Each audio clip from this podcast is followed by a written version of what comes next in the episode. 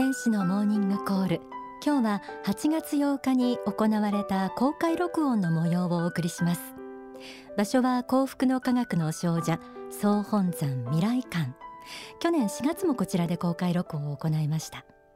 えー、番組ではいつも幸福になるための心の教えですとか人生を力強く生きるための知恵。あの世の世界を含めた霊的人生観などについてお伝えしていますが今回の公開録音テーマは芸術についてでした。ステンドグラス壁画照明白いピアノテーブルフラワーそして見てくださっている方の笑顔もうすべてが美しい空間だなと感じながらそんな中でトークを行いました。芸術についてのトーク。これは番組のディレクターでもありますが音楽家の田畑直之さんにお話をいただきました。田畑直之さんは音楽大学卒業後作曲家の水沢雄一さんに師事映画舞台 CM などのほか多くの歌手にも楽曲を提供しています。番組にも BGM を提供してくれていますしオープニングにかかる天使のモーニングコールテーマ曲トワイスボーンのアレンジもしてくれています、えー、神仏への信仰この信仰を持って音楽活動を続けてこられた方ならではの視点。その視点からさまざまなお話を聞くことができました。では当日の様子一部ですがお聞きください。えー、では早速お呼びしましょう。トークのお相手は音楽家の田畑直之さんです。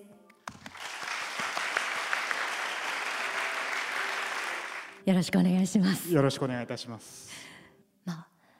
なかなか音楽の道を歩むっていうのはもともときっかけは何だったんですか？そうですね。あの小さい頃からその人一倍まあ何でも感動するタイプで、そのちょっと例えば朝起きたら晴れてたとかそのまあ私だけではないと思うんですけど人って感動するとですねそれをこう人に伝えたくなるんですね。もうずっとそれを自分が表現したいものがずっと自分の中にあってあのまあ私の場合は音ですけれども音楽で何かを表現していきたいっていう欲求自体はもう小さい頃からありましたね。さあそんな田畑さんまだお話は入り口ですがここでご挨拶代わりに一曲、えー、お聴きいただきたいと思います、えー、ではじゃあ曲紹介をお願い。します、はい、えー、っと知恵の法のテーマという曲なんですけれどもあの去年のですね12月ぐらいに発売になった「知恵の法」という書籍がございますけれども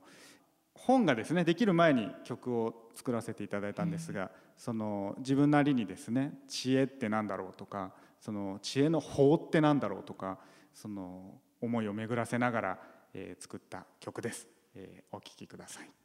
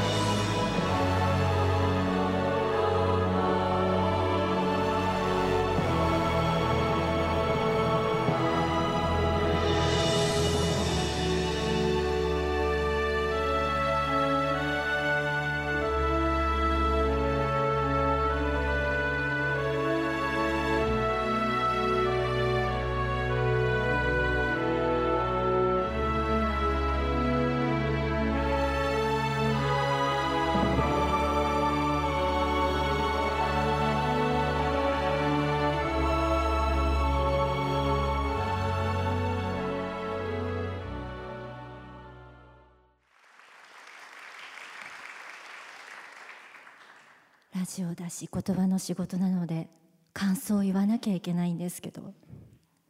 言葉がない。こう聞く人によっていろいろと、ね、受け止め方はあると思うんですけれども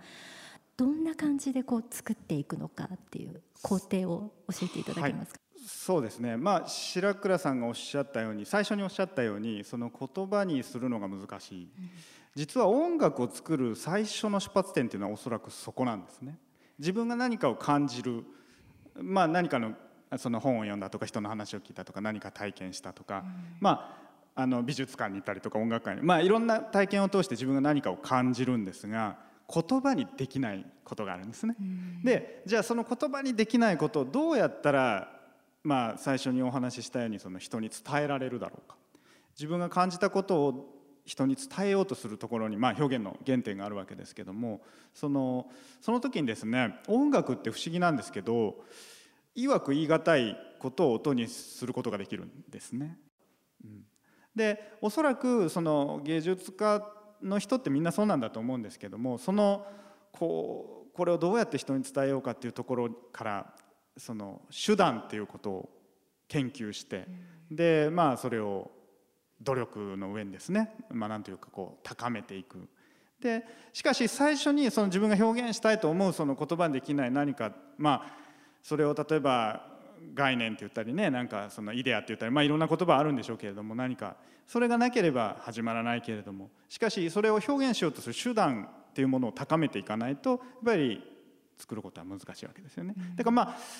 あのなんかすごい 偉そうに言ってますけれどもその実際作る時にっていう話に戻りますとまずそのなんかねこう宇宙の絵が見えてきたんですね。知恵っていうことを考えた時に宇宙みたいだなって思ってその宇宙ってまあ本当不思議ですよね。で宇宙っていうものを見ると星が浮いてるですよね。うん、浮いてるという言い方は重力がないので適当でないのかもしれないんですけれどもなんか何もないところに月がポカンと浮いてまん丸でね毎日回ったりなんかしてるんですけどもあのやっぱりその宇宙を滑る何て言うんでしょうね一つのこう断りというか理論というか、まあ、そういうものがあってで星が巡り月が巡り地球が巡るっていうなんかそこに一つの何て言うか意味あるいは意思あるような気がするんですね。そこに思いを馳せる。でこれ言葉で言うとすごく情緒的なんですけど、今度これを作ろうとすると、じゃあどのシンセサイザー使うのかどの音色を選ぶのかあのエフェクターかけたらどうかなこういうふうに機械を操作したらうまくいくかなっていうことを今度はできないとダメなんですね。うん、それがうまく一致してくる自分が表現したいものと自分が持っている技術が一致したところが自分の作品ということですよね。うん感性と理論のこの両立っていうのはやはり難しいものなんでしょうかね。そのシンセサイザーっていうのを楽器に選んだ時点で、うん、まあこれをだからシンセサイザーを使う人っていうことになるんですけどもシンセサイザーを楽器に選ぶってことはまあ機械が楽器なわけですよね。うん、うん、機械っていうのはですね本当にその使ってあげないといけないんです。ボリュームを自分で上げなければ自分でボリュームを調整してはくれないんですね。もう一つたりとも自分ではやってくれる、うん、そうすると全部自分が指示しなきゃいけないんですね、うん、理論的か感性的かというよりもその自分の楽器なので必要になるんですね。なるほど。芸術というのは本当にいろいろありますよね、はい、その例えば絵で言ったらいたずら書きレベルのものからアートって呼べるものはどのどういうところからなんだろうとか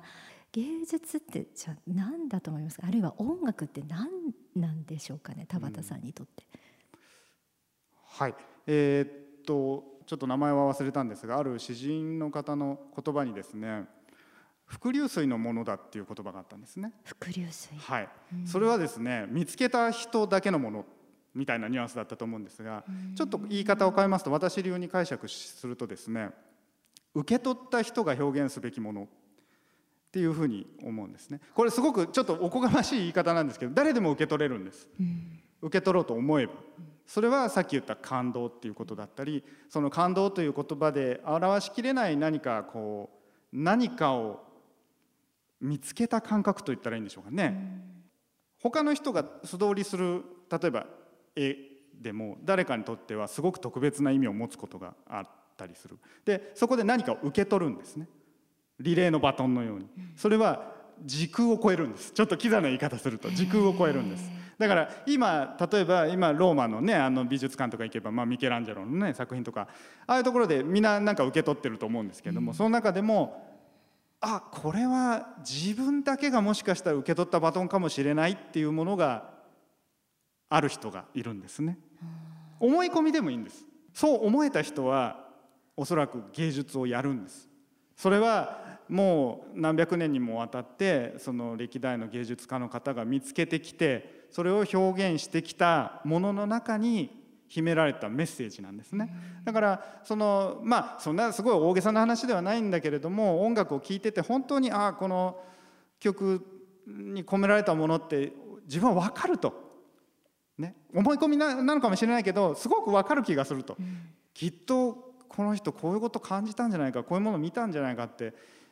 もうねいても立ってもいられないんですね。でそのバトンを受け取ってしまうとそれを次に渡さなきゃいけない使命が生まれるんですね、うん、芸術って多分そういうふうにして次に受け継がれる。これはもしかしたらインスピレーションという話に少し似ているのかもしれないんですけども、あの受け取った人が表現すべき人っっていうことなんですね。はい、だ芸術と芸術でないものの差はそこなんです。バトンを受け取ってるかどうかなんです。うん、そう神様がこう求めてるものとかっていうのも感じます？その降ろされようとしているこうご意図とかなんかそういうもの。難しすぎるかな？まああの神様がいらっしゃって何をお考えかっていうことに近いですかね、うん、その芸術っていうことに関して。はい。うん、先ほども言いましたけれども、うん、その芸術は私はそのまあ言ってみれば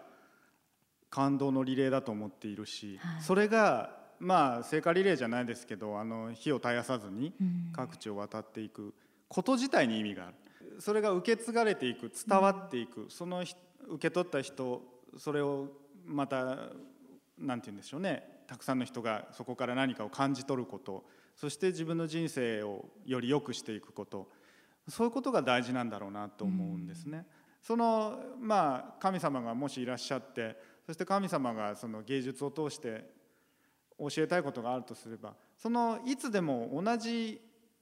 ものを天から降り注いでいるということ。そしてそのいつでもその何百年にもわたってねあるいは何千年にもわたってあるいはそれ以上の歴史にわたっていつでも降り注いでいるはずの何かを今受け取りなさい、うん、その今受け取ったあなたが今の技術で表現しなさいまあそういうことをお考えになるんじゃないかなと思うしまあだから変な言い方すれば私じゃなくてもいいんです。そのバトンを受け取る人がもっと現れてそれを次につないでいく人が出てくればいいことだと思うしいつでもその受け取るべき何かっていうものがまあ大げさな言い方すれば宇宙に変満していると思うし、うん、うん、だからまあそういうのを受け取りやすい人っていうことですかね芸術家っていうのはね。えー、お話のどこを切り取っても興味深い内容でしたけれども、えー、それではここで大川隆法総裁の説法をお聞きいただきたいと思います。こちらは晩年成功法と題された法話の質疑応答の一部です。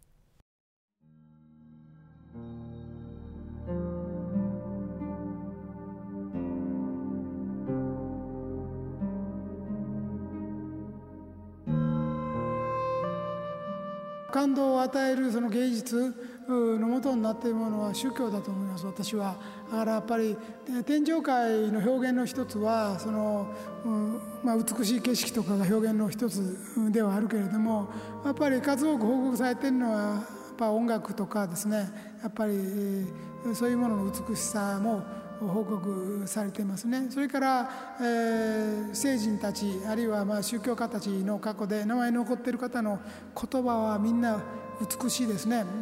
美しい言葉が永遠に残っているところがあるので宗教っていうのは芸術に極めて近いところにあるもんじゃないかなというふうに、えー、感じている次第です。だから芸術っていうのは宗教に極めて近いもので実は神の言葉を別のあの要するに書き言葉以外でも表現するものが芸術だというふうに私は考えておりますそういう意味で宗教性が高まれば高まるほど芸術も高いものになっていくと思うでそれはその時期は一時期流行ったりするものと一緒に競合したら負けたりすることもあるかもしれませんけども、まあ、長い時間で見るとやっぱり後々残っていくものになっていくんじゃないかなというふうに思います。